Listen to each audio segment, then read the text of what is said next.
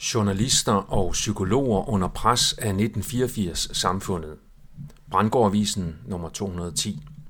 Uvidende journalister og psykologer bidrager til at ødelægge livet og samfundet, der snart svarer til George Orwells 1984 dystopi. Mit navn er Per Brandgård, og det er den 25. august 2023. Paul Steigern har udgivet en artikel, hvor han beskriver, hvordan den magtkritiske og undersøgende journalistik er død, men nu er begyndt at genopstå på nye måder. Julian Assange-sagen lærte journalister, at det er farligt at grave dybt og offentliggøre statens korrupte hemmeligheder, som Daniel Ellsberg gjorde med The Pentagon Papers om Vietnamkrigen på forsiden af New York Times i 1971.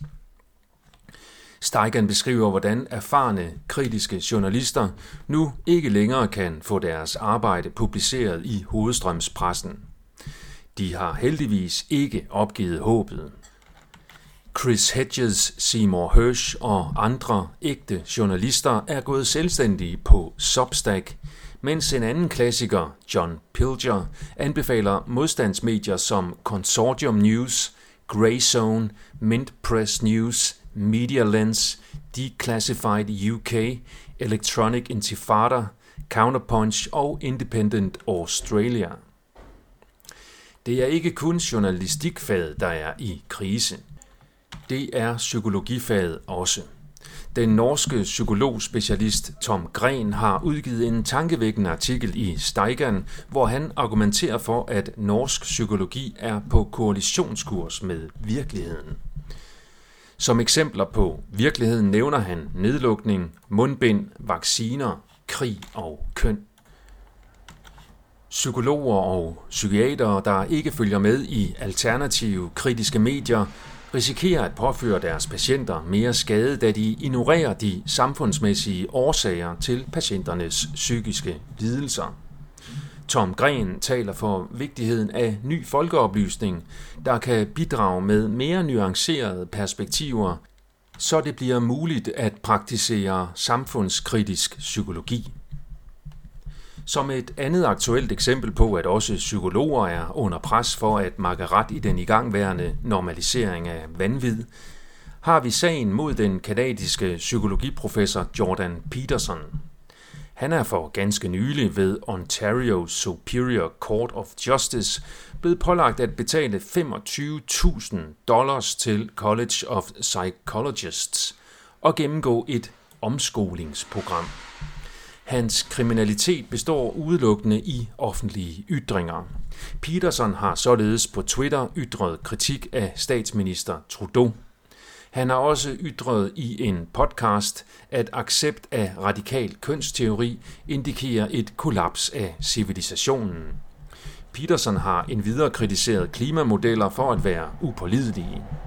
Det juridiske trick er, at den kanadiske psykologforening har ret til at regulere medlemmernes virke i almenhedens interesser. Efter dommen har Jordan Peterson udtalt, at, og jeg citerer, hvis du tror på ytringsfrihed, så har du vrangforestillinger, citat slut, og at han er parat til at tage sagen hele vejen til den kanadiske højesteret. I en anden absurd dom er den amerikanske satiriker C.J. Hopkins for nylig blevet idømt 60 dages fængsel eller en bøde på 3.600 euro, svarende til 26.831 kroner, for at fornærme Tysklands sundhedsminister i et tweet, og for at bruge et billede af et hagekors på et mundbind i en bog, der er kritisk over for den globale pandemirespons. C.J. Hopkins er en prisvindende politisk satiriker. Det er svært at undgå at tænke på det fremtidssamfund, som George Orwell beskrev i romanen 1984 for 75 år siden.